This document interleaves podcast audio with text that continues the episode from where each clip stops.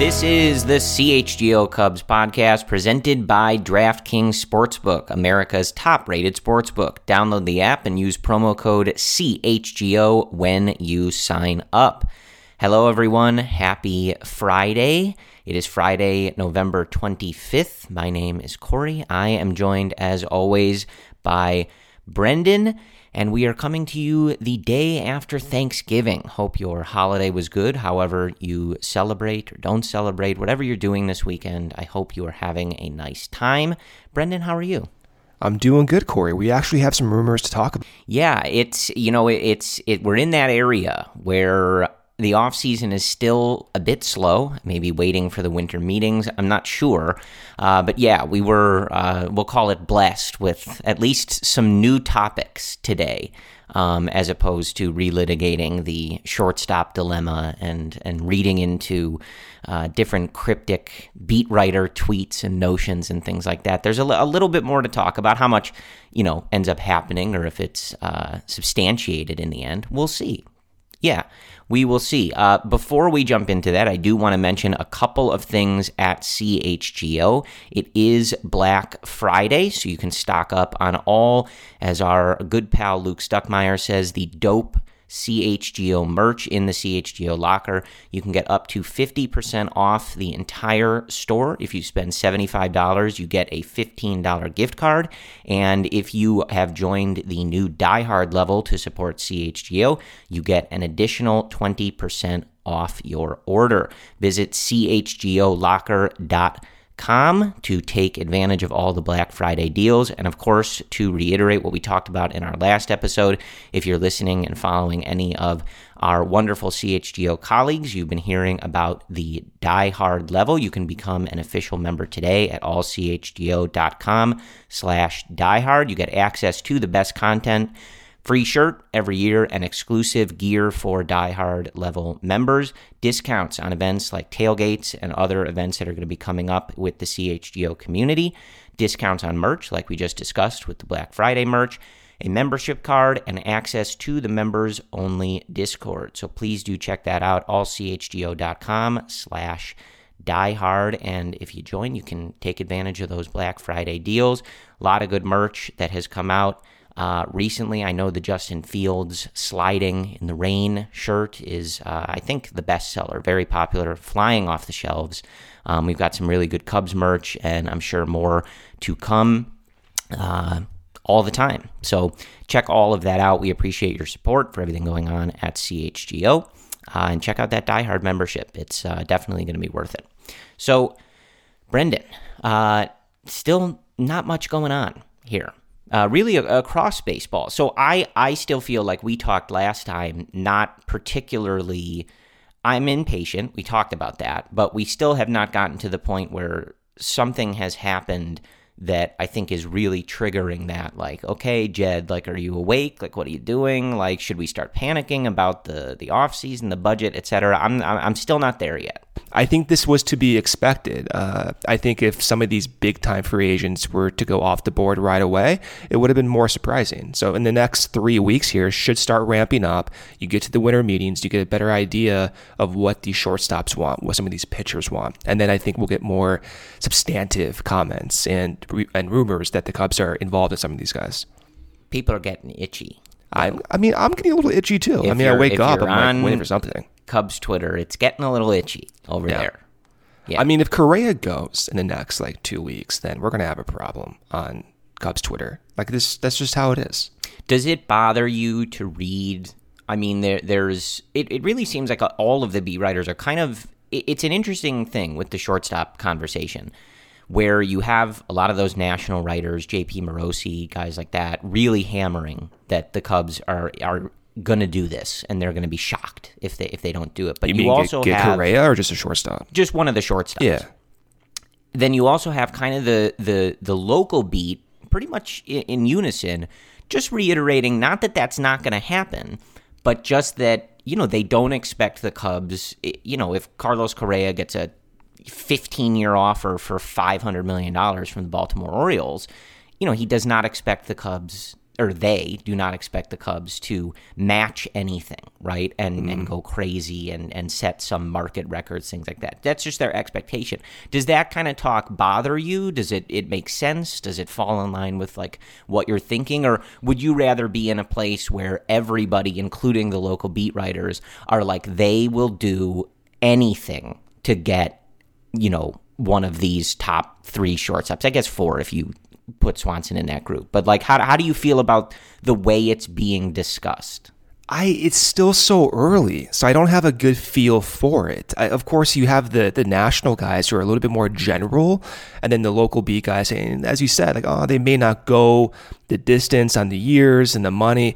To me, that seems to line up with what Jed's been doing over the last few years here, where you don't want to risk the long-term roster flexibility for a few guys. That's that's why a lot of these core guys were traded away. Mm-hmm. So that lines up a little bit more to me, but it's still so early that I don't think those rumors are going to completely put away the possibility of ponying up and actually going the distance on some of these longer contracts. It depends what as you always say, Corey, what the total sum looks like by the end of the offseason. And there are possibilities where you go out, you have a long term deal with Correa, let's say eight years plus whatever it is, and you're still able to have flexibility on the roster. You can maneuver guys around. Maybe you trade some of these guys to shore up the pitching uh, in a cost effective way. You look at someone like Pablo Lopez, or maybe other guys who are a little cost controllable. Some free agents might make sense it's still way too early to have like solidified feels for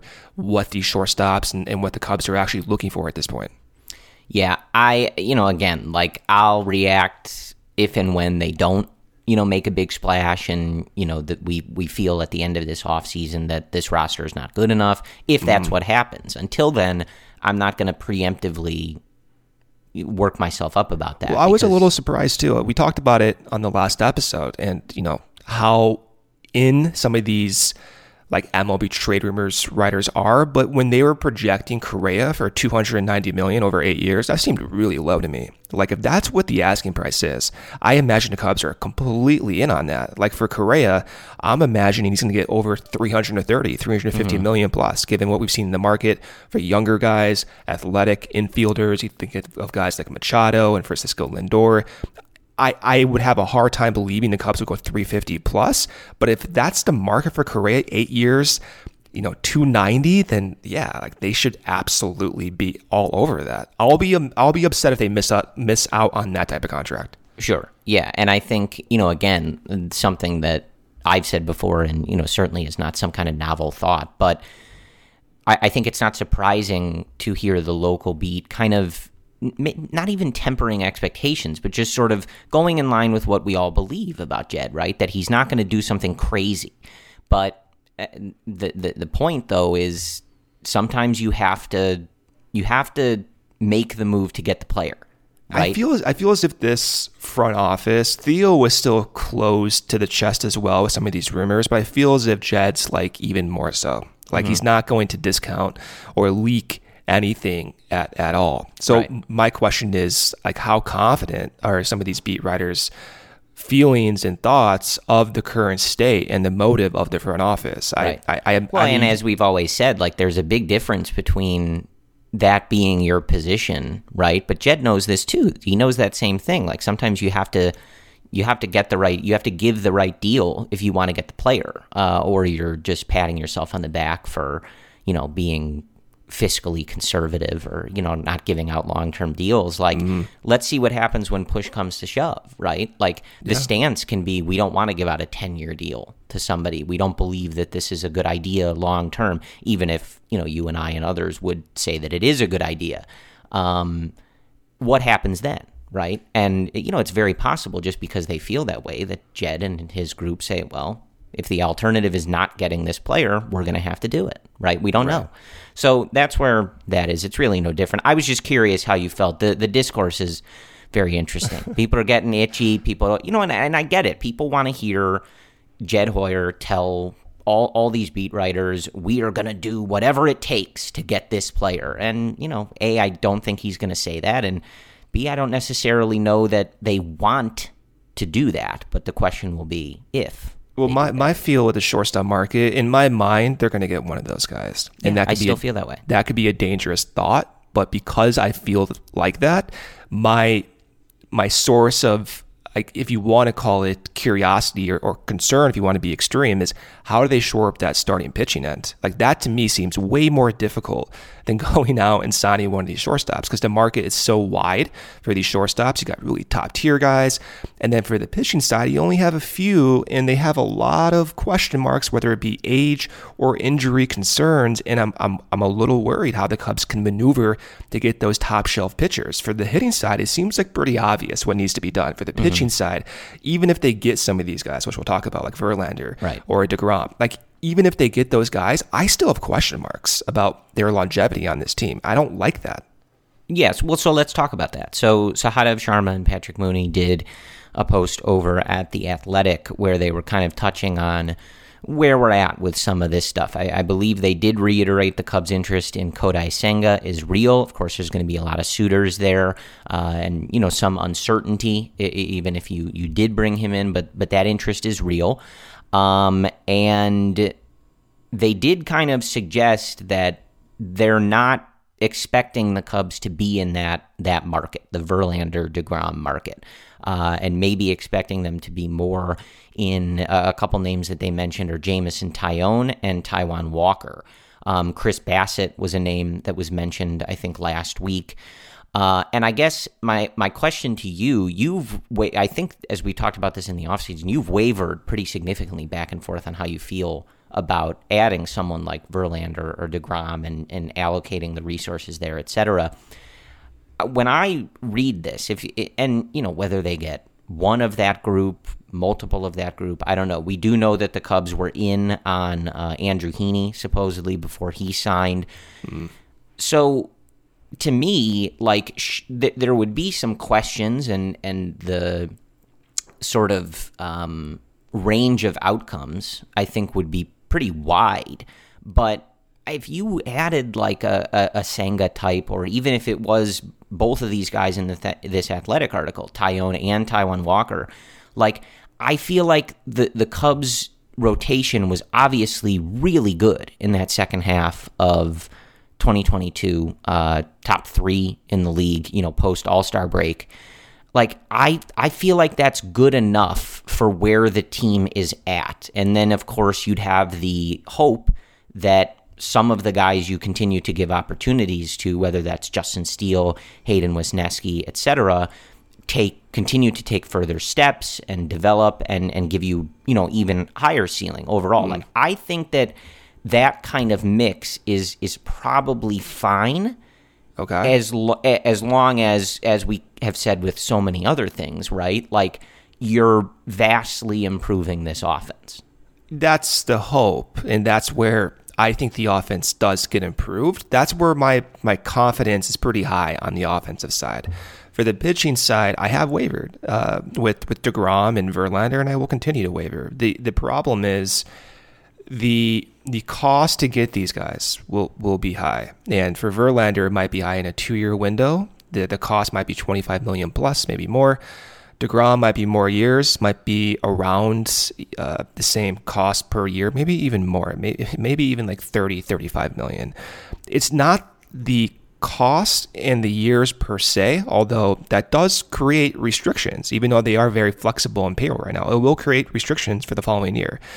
The the problem is in absence of the money and year allocation. It's can they perform in October? Can they get to that point? I mean, you look at DeGrom, he hasn't pitched 100 innings, over 100 innings in three seasons, Corey. Verlander, there's very few, there's absolutely no one that has done what Verlander has done in his in his career at this age in modern baseball. Can he have the longevity to get to the end of September? To be that top shelf ace guy and then go into a postseason where you have more postseason teams, where you have a pitch clock that's shorter. You're going to ramp up your pace. Uh, can he do that? Can he get the Cubs through a postseason like that as the guy? That gives me a sense of discomfort that that I that I can't shake right now. Mm-hmm. So the other alternative, which is where Sahadev was was talking about in that athletic piece, is a Taijuan Walker, the uh, Kodai Sengas, the uh, Jameson Taillon group. Those are going to be your mid shelf guys. Those are going to be maybe a, a, notch below what you would get from like Stroman. Stroman's going to be the consistent guy. He has a diverse repertoire. At his best, he, he you know he's a you know top uh, 15, 20th percentile pitcher in, in the league those guys are just slightly below him. That's fine too. You're going to get innings. Let's say you go with Jam- Jameson Taillon. He has a track record going 25 plus starts in his career very consistently. Taijuan Walker has a diverse repertoire as well. He's uh, adjusted over the last couple years. He has many pitch types. Kodai Senga, many pitch types. Apparently has one of the better splitters you can be okay with that. And then the hope is Wesneski takes that next step. The hope is you get Justin Steele continuing to progress. Maybe Kyle Hendricks comes back after going through this Driveline offseason routine. Throwing 99. Throwing 99. he's like your ace again. Um, you know, the hope is kind of like Hendricks go through that Kershaw route where Kershaw went to Driveline and had some, you know, some improvements. He got more cutting action, sweeping action on his slider. You, you never know what happens with some of these guys, especially the cerebral guys with Hendricks. Mm-hmm.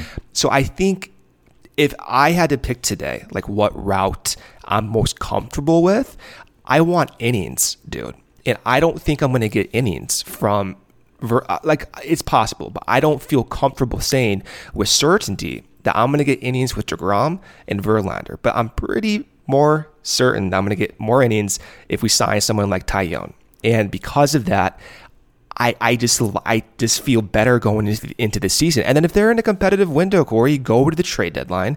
Maybe there's a pitcher available via trade, and they go and jump in on that. It's mm-hmm. that's still a possibility. Well, so see what happens. Let me ask you, like one of the things that we've talked about, and I, I think you've been a particular, um, you know, person banging the drum for this. And actually, Jim Deshaies was on the Marquee Network. I think it was uh, a couple days ago with Cole Wright and he said verbatim uh, something that we've talked about a lot like the Cubs need a starting pitcher, top of the rotation type guy. Yeah. Some of the guys that we're talking about, and of course you're you're hoping that guys like Steele and Wesneski and whoever else gets an opportunity can be a part of this conversation. And that's asking a lot, by the way, not to sugarcoat yes, of course. that. Yeah. But but with some of these guys, you know, Taillon, Walker, etc., you would ho- you could hope that they could get there, right? You've certainly seen flashes of this from Marcus Stroman uh, in a, in a lot of his career.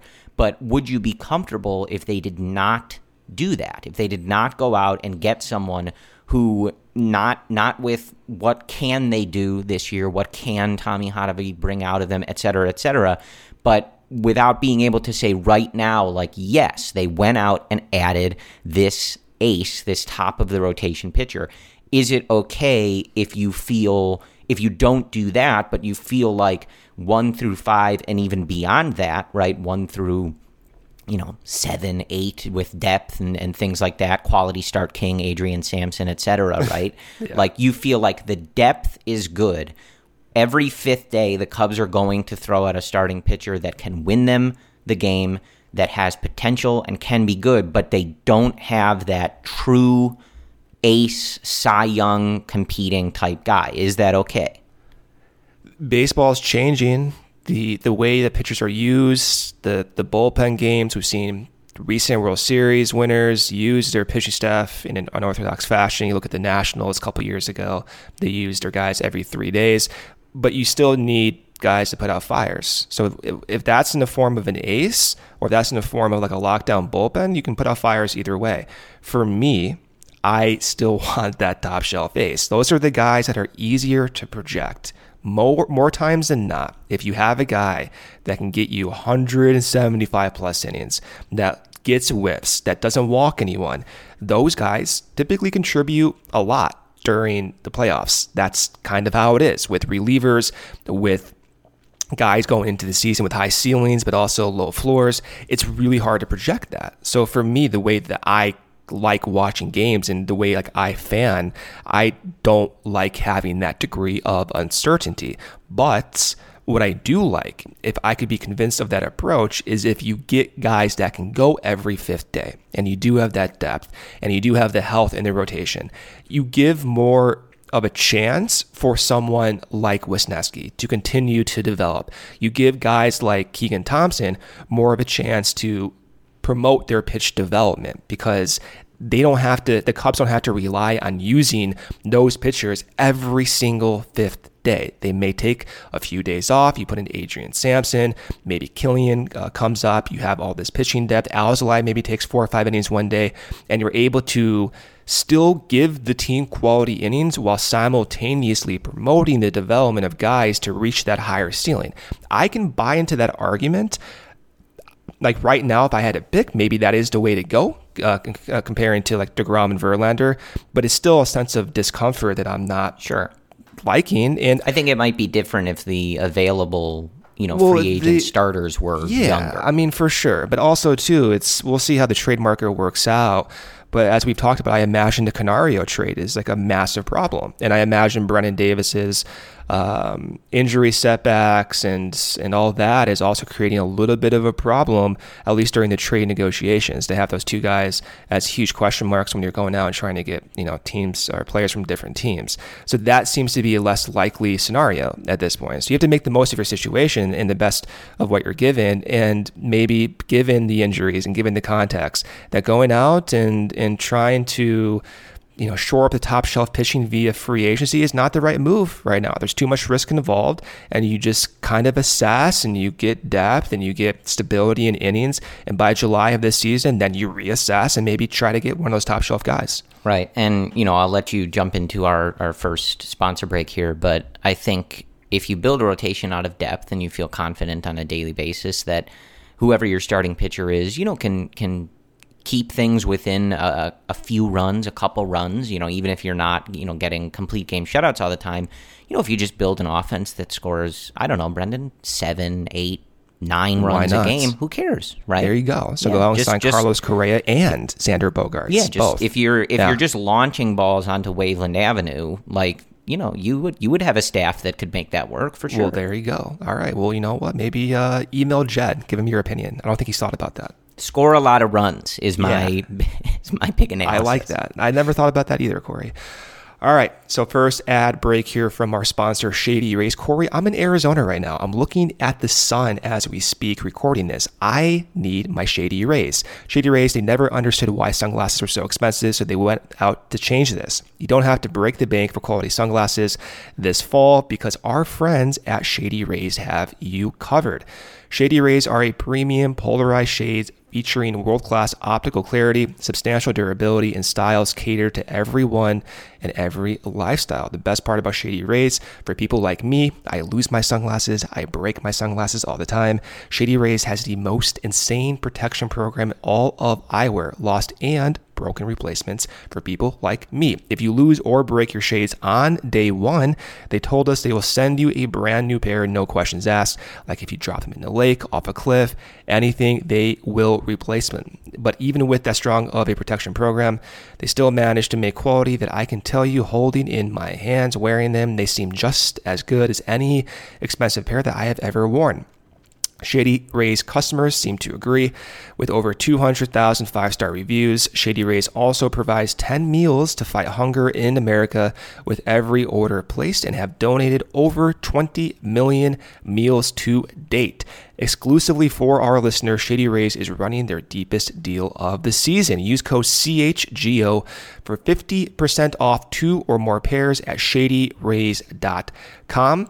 Buy one, get one free. You can get two pairs for as low as $54. Redeem only at shadyrays.com, where you can find all their newest and best shades. All right, second break here from our sponsor, Game Time. I love Game Time, Corey. I'm one of those fans that, like, the last second will want to go to a game. Um, I, that's typically what I do. And this app is like perfect for fans like me. If you're thinking during the winter holiday, hey, I want to go see a game last second with friends, family, this is the app. Game Time is the hottest new ticketing site that makes it easier than ever to score the best deals on tickets to sports, concerts, and shows.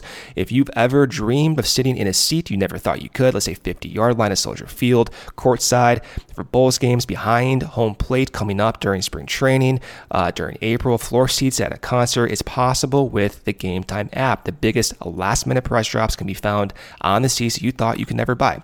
You won't find a better deal this season at any Chicago sporting event. This app is created by the fans for the fans and it guarantees the lowest price. If you love CHGO, then you will love Game Time. The best way to support us is by buying your tickets through the link in the description of this episode, and you can join over 15 million people who have downloaded the Game Time app and score the best seats to all your favorite events. All right, Brendan. Uh, I I did want to mention I'm I'm really looking forward to. I'll I'll report back, but Okay. uh, when I get back to Chicago, they have that like winter wonderland Oh. at, at Wrigley Field. I'm gonna go ice skating in center Are you a good ice skater? I don't think we've ever talked about this. Oh, we never talked about my hockey career, my youth hockey career on here, Uh, we talk about my uh, stellar high school baseball career all the time. We never talk because about that career. is technically Cubs related. So It is technically Cubs related. Speak about that. Yeah. Yes, I, I I do know how to ice skate. Yes, and I'm very much looking forward to that at Wrigley Field. It used to be just in Gallagher Way, but now it's like this huge rink at center field. Looks great. It does look great. Very festive, very fun, very nice. Yeah, yeah, I like it. I'll you can wear report your, back. your your World Series championship beanie, skating around center field. Yeah. look at that. Of course, yes, Yeah. and the big gold letters, champs. Yeah, Champs, yes, correct. for World the Series 2016 champs. Cubs is who you're referring to. That's Yeah. what I'm referring to. Correct. So before we move on to some other uh, rumors, I do want to ask you. Like, uh, I know we're talking kind of generally about constructing the pitching staff that way. If you know, that's kind of, and again, like you know, the Senga thing is is a big variable. The Cubs interested there, like how that works out. If you did that, do you have like of some of these names like that have come out recently? Jameson Taillon, Taijuan Walker, and I think last week was Chris Bassitt. Like, are, are any of them particularly interesting to you? You tend to have uh, favorites, I think, I with with potential projects like that. Is is is anybody really interesting to you? Yeah, I, of- of all the guys we're talking about, if I had to pick between or among Taillon, Senga, and Walker of those three, I I'm gonna probably go for Taillon. Uh, and that's because you just have more information on him, and you have a much larger season sample size to pull from in projecting his value for next season. Ty- Taillon is basically an average guy. Like, you know, he's not going to blow you away with certain stuff on certain pitches, but he does have multiple pitch types. Like, he uses a four seam, uses a curveball, uses a slider equally throughout the game. The four seam fastball is interesting. It, it rates uh, slightly above average. Like, if you look at just stuff, he's going to be average across the board. But if you look at command, for example, he locates all of his pitches towards the edges. Like his four seam, his command score is 55 on the 80 scale. His slider and curveball are 60 on the 80 scale. He does throw a sinker that can go up and in to right-handed batters. I do like that. The Cubs have had success with pitchers that do have those sinkers going up and into those guys, and he has a changeup that also can be located well. So it's possible that given that he has six pitches, those four seam slider, curves, sinkers, cutters, changeups, I wonder if the sequencing can be changed. I, I wonder if some pitch types can be used off that four seam better because it has slightly better than league average vertical break. The velocity is slightly uh, better as well. Maybe some things can be tweaked to get more like active spin on that. But overall, he's a guy that's going to be average. He's going to give you innings he does not have a qualifying offer attached to him. And you have a recent sample size that looks, you know, promising. With Senga, the stuff looks good. Uh, you know, he's a heavy splitter guy. Sometimes it's hard to project heavy splitter guys as your dominant pitch type. So there's a level of, uncertainty there. Taijuan Walker is the same thing. Taijuan Walker is a heavy splitter guy. He's gone through significant changes in his pitch repertoire over the years. He's had some injuries. Uh, he has been more stable in the past couple years. 150 innings two years ago, 170 innings last year. Uh, it's not going to get the whiffs that you might be comfortable with, but you know, All three of those guys, I'd be fine with the Cubs signing. If I had to pick among the three, I think Taillon is one guy that's going to shore up the rotation. And maybe if you want to get Taillon and Senga, that seems to be like a logical way to go. Get the higher ceiling with Senga and that splitter and see where the rest of the rotation shapes out.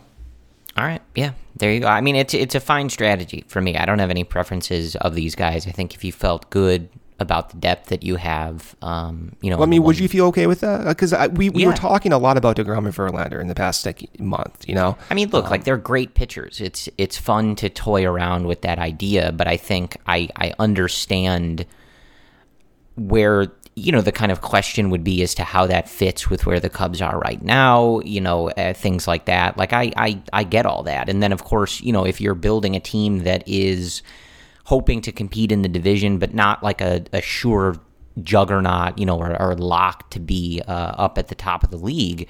Um, You know, I understand why, you know, spending what money you have, what money Jed has available, right? Um, and, you know, the usual caveat that it should be a lot, but I don't control that, right? Uh, Got to slip that in there, Brendan, just make sure. I know. Um, you know, I, I, I think you, you know, I would understand the argument. Like, do you want to spend that on, as you always say, someone is you know, on the older side, like Verlander, who's kind of in completely unprecedented territory, as great as he just was, right? It's still unprecedented territory. And someone like DeGrom, who just has such a, a high volatility and, and, and injury history. I, I can understand why that maybe wouldn't be the, the best way to allocate um, your dollars if you're Jed Hoyer with where this team is at exactly. I, I totally understand that. I think, you know, look, it's just fun to toy with the idea of Jacob DeGrom in a Cubs uniform pitching in the playoffs at Wrigley Field, right? Like that sounds cool. It um, does. You know, if that's if that's not how it ends up, or you know, logically there's a counter argument to that. Yeah, that's that's fine. Just depth is good. Adding good pitchers is good. I- Right. you know, I I I, I feel like everybody else, you know, and even like Jim Deshaies said, like, you know, they, they still are going to be searching for that top guy. Um, do they have to find it right now? Not necessarily, but at some point, you know, you're going to want that um, clear number one. Here's our ace. Here's our guy who's going to be getting Cy Young votes at the end of For the year. sure. So For sure. If, if you look at the current, let's say they sign two of those guys. Let, let's say they, you know, that's that's what happens. They have from their pool of starting pitchers like ten guys immediately that can start. Well, in that group, right? Like, you know, we know where they ranked in ERA in the second half last year, but there's a lot, you know, more analytics you can get into that, um, you know, you'd want to be at the top of, and not just for half a season. But like, let's say you sign Kodai Senga, and we'll go with Taijuan Walker for this Sure. thought exercise. Like that group feels really solid. Like that should be a a one of the better starting pitching groups in the National So, League, right? Like, let's- does it let's- have someone who's winning the Cy Young, putting up a sub two ERA? Maybe not, right? Unless somebody just breaks out or has an you know an awesome season, right? Like Stroh puts it all together and you know has just that the best season of his career, right? But like that group should be really good and better than most teams. you have a lot of possibilities where it works out. And it just naming the bulk sum of that group right now. It's going to be Stroman, Senga, Taillon, uh, Steele, Hendricks, Wesneski, Thompson, Sampson, Alzolay, Going down the list even more, uh, Javier Assad. If they make some improvements, Kilian, Jordan Wicks. Those are like twelve guys, Corey, that Right. conceivably could start by like May of next year. You year should be able to find a way to make that work every you would and if some of those guys don't work then you have such a large sum that you have to imagine a few end up trickling through and providing value there's just so many guys there Right. Right. Okay. So uh, nothing has happened on this front, but you know we continue to read and hear and see the little signs. Uh, the Cubs want to pair Yan Gomes with another defensive-minded, you know, glove-first catcher. Um, you know, we saw some rumblings with with Christian Vazquez, I think earlier this week or last week, but you know, still nothing has been nothing's done. Um, you know, we haven't really gotten any deeper in those rumors, but we do, you know, have a pretty solid idea that that is going to be the Cubs' strategy there. So, you know, we'll continue to keep an eye on that. I have no problem with that. And as we've said before, just in case it happens soon or, you know, because it really seems to be the way that they're going to go, I think when you're talking about a starting pitching staff like this, I think that makes even more sense, Brendan, right? Mm. Like I, I don't I'm I'm of the belief like catchers matter, I, I think. Uh, but you know, when you're let's say Jacob DeGrom or Justin Verlander at your peak, does it really matter who you're throwing to? They have preferences. Of course, you know, catchers can make a difference, right? Those little frames, things like that. But when you're peak Jacob DeGrom, right? Does it really matter? You're, right. Does it really you're matter? Just, probably not. by guys. Yeah. Yeah, probably not.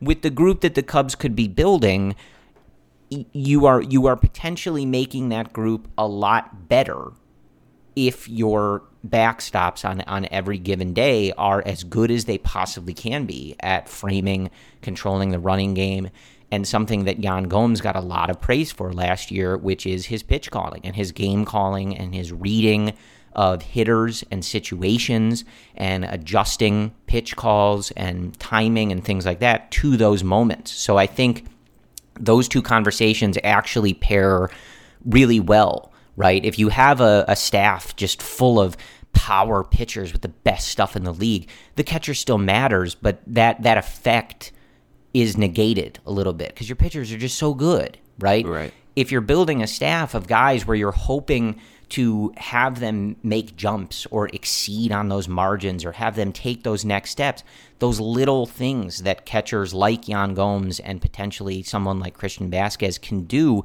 that can really make the difference in taking a staff that maybe doesn't seem as exciting on paper, right? But can really elevate them to exactly what we're talking about and, and lead the Cubs to having a, a really, really solid pitching group. I think so. I'm I'm fine with that. I think Christian Vazquez, we saw the rumors connected to him, the ability for him to control the running game. He has a pop time, so his ability to catch the ball, throw to second base in his 70th percentile. It's not going to be like anywhere near like Willson's arm and his ability to control the run game. He's one of the better ones out there doing that. But perhaps unlike Willson, he has the ability to call games with uh, a comfort that's higher for David Ross, Tommy Hottovy, and those guys. He has the ability to frame better. Willson has made improvements. This is not to like, you know, trash on Willson over here, but Vazquez is above average in, in that. And he comes from Boston, comes from Houston. Houston went out and traded for him. Of course, it's going to be uh, a, confidence that he can call games and adjust to pitchers pretty fast, given the ability to control a pitching staff halfway through the season. I like that idea. The offensive profile is not going to be the driving force there, right. even though last year his WRC plus was 99, about league average. The year before that, in 2021 with Boston, was 76. Not good for an offensive producer. Uh, throughout his career, he's a WRC plus guy of 84, so he's likely going to be below league average from an offensive point of view. And so is Yan Gomes, and Yan Gomes is getting older as well. So it's it seems likely that given the Cubs' current situation at catcher, they're going to have to just eat the offensive loss in sacrifice for optimizing the most value out of that pitching staff. And that's right. what they want to do, then sure, go for it. I'm fine with that. They have to make offensive improvements elsewhere if they're going to do that, though. Yes, they do. Uh, yes, they do.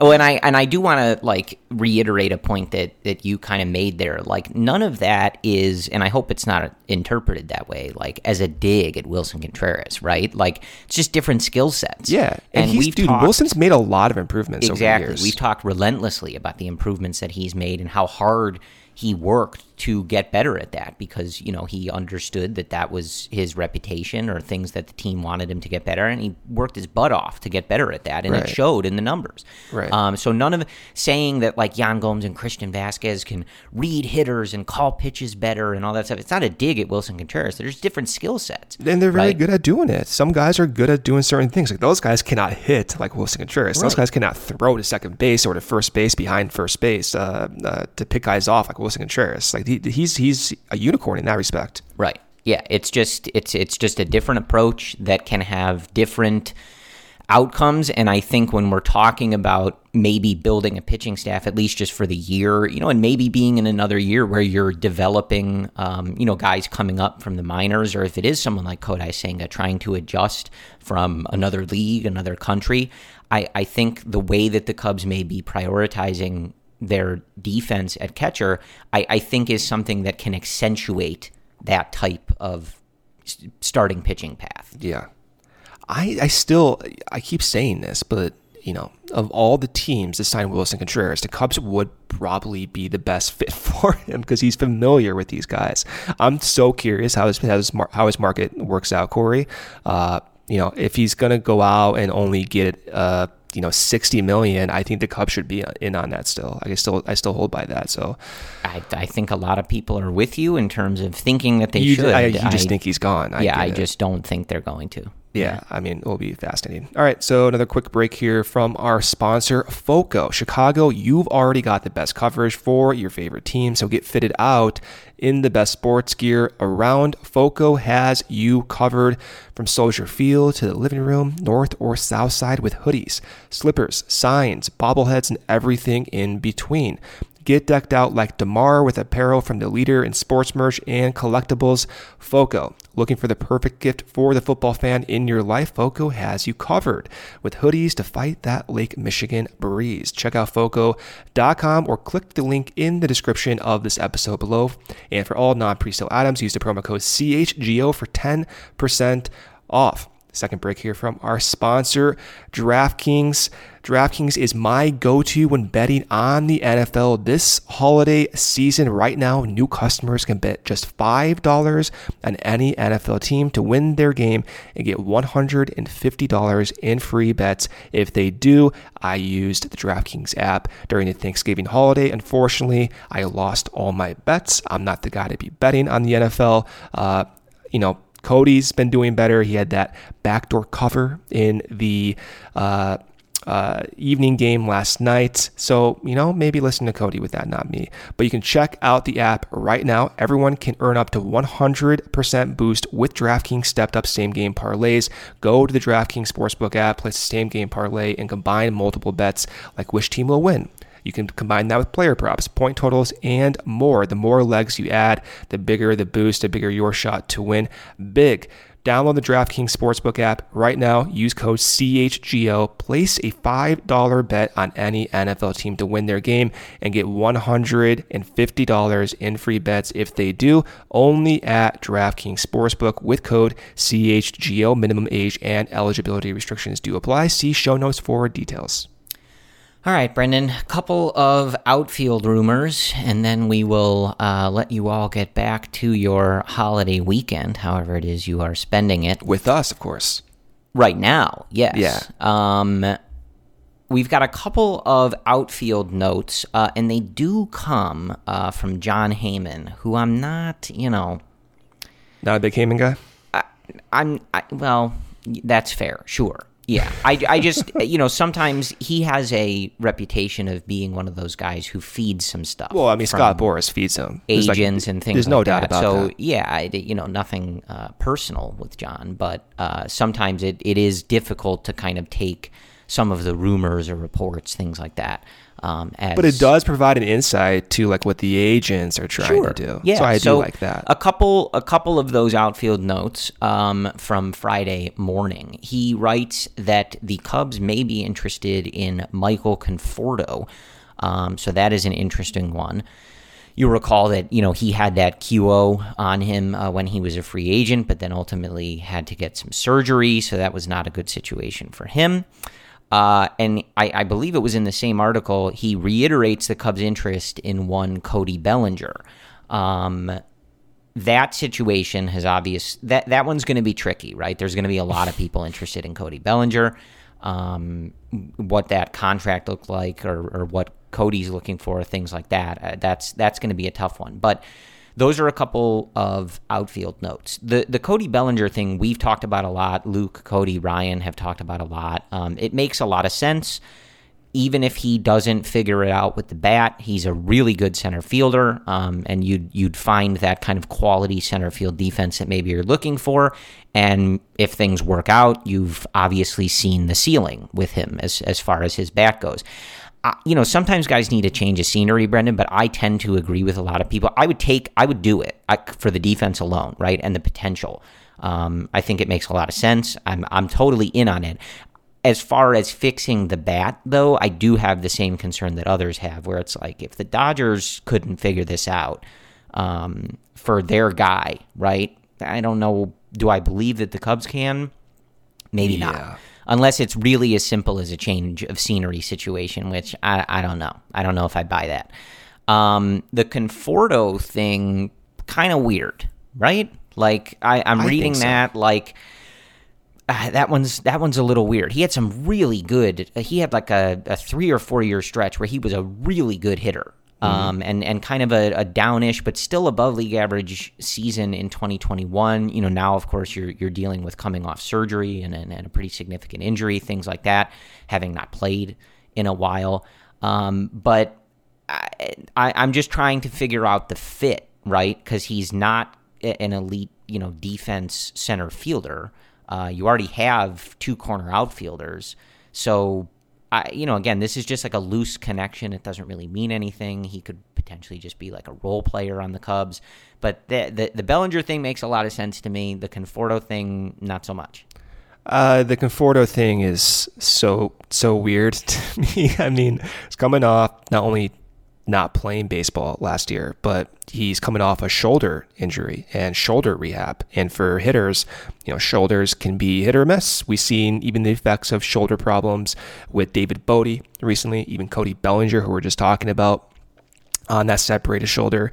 So there's a huge level of uncertainty that I don't like with Conforto. Uh, going into the year last year, I you know I would have been fine with that idea, but so much time has gone by where I want offense and I want a good idea if I'm going to get offense. I don't have a good idea if I'm going to get offense with Conforto. So in 2021, when he was playing, he had an okay year. He had a WOBA of 322. His WRC plus that season was 106. It was a decline from previous years. For example, in the COVID 2020 season, his WOBA was 401, his uh, WRC plus was 158. In 2019, in 650 plate appearances, his WOBA was 358, WRC plus of 127, and he was pretty good even in those two prior years as well. So he was consistent.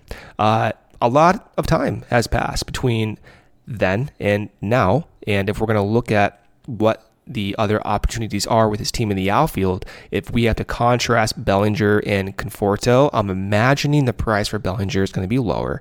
Um, the ceiling with Bellinger actually might be higher than Conforto because of Bellinger's defensive ability across multiple positions, even first base, by the way. Uh, if the Cubs are desperate for some type of first base depth right. for some reason, that is a factor in determining how these guys fit on, on the roster. If I had a pick between the two, given everything, I'd probably go with Bellinger. And like you need a center fielder. That's the confusing part about this. Right. Conforto's not your center fielder, dude. Like he's played right field. He's done a great job at it. But if you sign him, then you have Happ and you have um, you know, Seiya. Like is, is Happ gonna play center field then? Like how do you make that work? Yeah, like I, I, you know, again, like the the bat might be really good, and you know, if you're signing role players and and, and you, know having interest in in potential role players, etc. Like, sure, fine, like to explore whatever, like it, you know, but just trying to think of the fit, it gets a little more like confusing. Um, you know, you have the DH, right? So who knows? You, would have to see how they were going to align it. But you know, you just had Ian Happ go through huge you know, put in huge work and developments to win a, a literal gold glove in left yeah. field. Like, I don't think you should be exploring changing that. Seiya's comfortable and right. And I, I think for what it is, like, you just went through a year where your defense in center field was bad. Um, really bad. And I, you know, again, it, it ties in exactly as we were tying in the catcher situation to the you know, pitching situation as well. Like, so defense, you know, and uh, uh, behind the pitcher matters as well, right? And you can go for someone that has a bat there. Sure, the Cubs need to score runs too, But we've talked this whole offseason that center field kind of represents one of those places where if you just want to improve on defense, it's not that easy to find a big time hitting center fielder, right? Um, unless you want to pay for the big time center fielder, someone in Aaron Judge who can play center field. Or Nimmo. Sure, yeah. Uh, neither of which do I necessarily expect the Cubs to do. Uh, you know, you can play someone there that can go and get the ball, and that is a, a very valuable thing. So, yeah, I, I don't know. If if you believed in the bat coming off uh, the down 2021 and you know coming off of surgery and not playing, sure, like I'm interested, right? He was really good at the plate for uh, quite a, a significant stretch of time, and the Cubs need bats.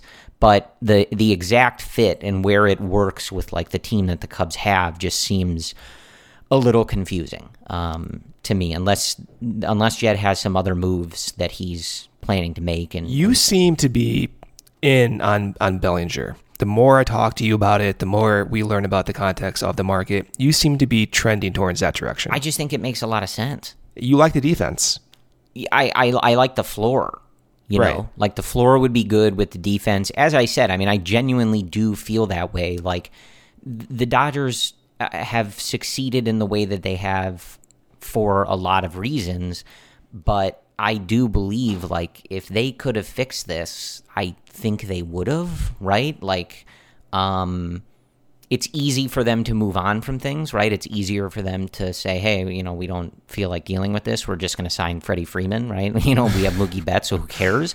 Uh, but he's their guy, right? Like, I, I, I, I, wouldn't be necessarily confident that you would be getting the MVP level bat, uh, but the potential's in there, right? And the floor on defense, I think it just makes a ton of sense, you know. And like, I think you could go the route of someone like Kevin Kiermaier, who's going to be the you know the glove first option um, with like but- zero offensive. yeah, you're, you're you don't have that. There's there's there's no hope that he's putting up MVP levels at the plate. At least with Bellinger, whether it's likely or not, like it's happened before. The potential would be there. Whether you uh, you know think it can get unlocked, you know you you've got a new hitting coach. Like I you know who knows, right? But I just think it it makes a lot of sense. The the question on the the Bellinger thing, as many have discussed, is if that turns into like a bidding war for his services, because a lot of teams are going to make this same argument, right? How much do you want to be involved in that, right? And if someone's willing to commit a certain number of years, things like that, you've obviously just suffered a, a few off-season setbacks, um, you know, for some of your big-time outfield prospects. But you know, at some point, you're you're going to need playing time in the outfield. Um, you know, hopefully Brendan is able to work through this back thing and, and get up at some point next year. We'll see how Canario recovers. And, you know, you've got PCA moving, uh, I would expect, as quickly through the system as somebody can. Maybe not next year, you know, that's pretty extreme. But at some point, you're going to need space in the outfield, right? So as we talk about finding someone in center field, you've got Seiya locked up. We've already seen the rumors that perhaps the Cubs would talk extensions with Nico Hoerner and Ian Happ. Like, you know, all of a sudden your outfield is getting pretty crowded. So I think the thing with Bellinger is what does that contract look like and how how much do you feel like engaging in um, you know, bidding for those services um, for the privilege. Now, if you look at Jon Heyman's further rumors, he did connect Brandon Nimmo to the Rays, the Tampa Bay Rays. I was surprised about that, given the qualifying offer, the draft pick attached to his signing, uh, the potential price tag. Some project Nimmo for five years, $110 million. But the way I read into that is if, if the Rays are interested in Nimmo, like the you know somewhat conservative financial Rays, then does that validate his usefulness? Does that validate that maybe some of the injury concerns or the durability is not as problematic as it appears to be? And maybe if you just look at everything Nimmo provides for a team, like he does everything so well, Corey. He does not strike out. He takes his pitches. He plays top tier defense. He has moderate power. Like he he is like the perfect center fielder from just a skill set point of view. Um, so I'm interested in that. I'm not throwing out the idea of even signing Brandon Nimmo. You still have a lot of question marks in this Cubs outfield. Like even you know PCA top prospect, amazing defense. The floor alone on the defense is super high, but he still has to go through double A and adjust offensively. Like that's not a certainty. Uh, with Brennen, you know, the, the, the back injury is a concern. With Canario, you had major shoulder and ankle injuries. That's a massive concern. So it's possible that the thinking for the Cubs in the front office is all right, maybe it is worth sacrificing a draft pick to shore up center field and accept some of the injury concerns with Nimmo for me, it was just interesting that the Rays are connected to him, whether that's true or not. But that coming from Heyman, at least despite some of the limitations, does at least hint at some validity with that possibility. And maybe it does discount some of the concerns we have about his durability. Yeah. So uh, the the long story short is the Cubs are loosely connected to a lot of people. Um, most most of the, the, available players, the Cubs have like some loose connection to. Uh, as we sit here right now, they've done nothing yet. So no one uh, has done anything yet. So. I think yeah, it's fine. It's yeah. fine for now. Um, I, I, I just want them to get good players. I, I know that's not like quality. You always say that. You, you always go back to that. I do. Well, like they just just be better, right? Like they had a really good second half um, as a team. You know, not even just as a starting rotation. They had a really good second half. They they showed us stuff, and you know, you you you put some pieces on this team, and I I genuinely think that they can compete. Uh, with the Cardinals in this division, uh, but they're you know they're going to have to go and make those moves. So yeah. hopefully the winter meetings kind of jostle some of this behavior loose from the league and we can kind of get some movement on things. Um, because yeah, I like everybody else. I'm getting a little impatient. I'm trying, Brendan, to be patient and and believe that there is a light at the end of the tunnel here. But um, it's hard. The waiting yeah, is the I. I, I have a feeling if if Correa goes off the board, not to the Cubs, you're going to have a, like a panic attack. Well, maybe. I mean, then I'm gonna then I'm just gonna set up as many like Google alerts and things like yeah. that for the phrase Bogaerts. I know, um, you Bogaerts know, as I possibly goes, can. Then we're gonna have so a problem. That's, I might not have a. I might not. You know. Yeah. Uh, for me, for me, it's Bogaerts. If he goes, I'm dead. That's it for me. Well, here's hoping they help both of us survive this off season. So that's uh, the state of things. Uh, you know, again, we we are ready. Cody, Luke, Ryan, Jared, me, Brendan. We're all ready to do emergency podcasts, write wonderful articles about new toys that the Cubs get uh, for the holidays this year. Uh, they just need to do it. So we are at the ready to discuss that. Uh, but at least for today, that kind of gives you the lay of the land as far as the the you know new portions of of the rumor mill are concerned, and you know that changes every day. So uh, check back in on that. As as we've always said, we'll we'll jump on uh, the CHGO Cubs podcast and YouTube. We'll have coverage, uh, whatever time, whoever it is, uh, for emergency shows if things happen. Uh, otherwise, you know, back to your regularly scheduled programming on Monday with Luke, Cody, and Ryan.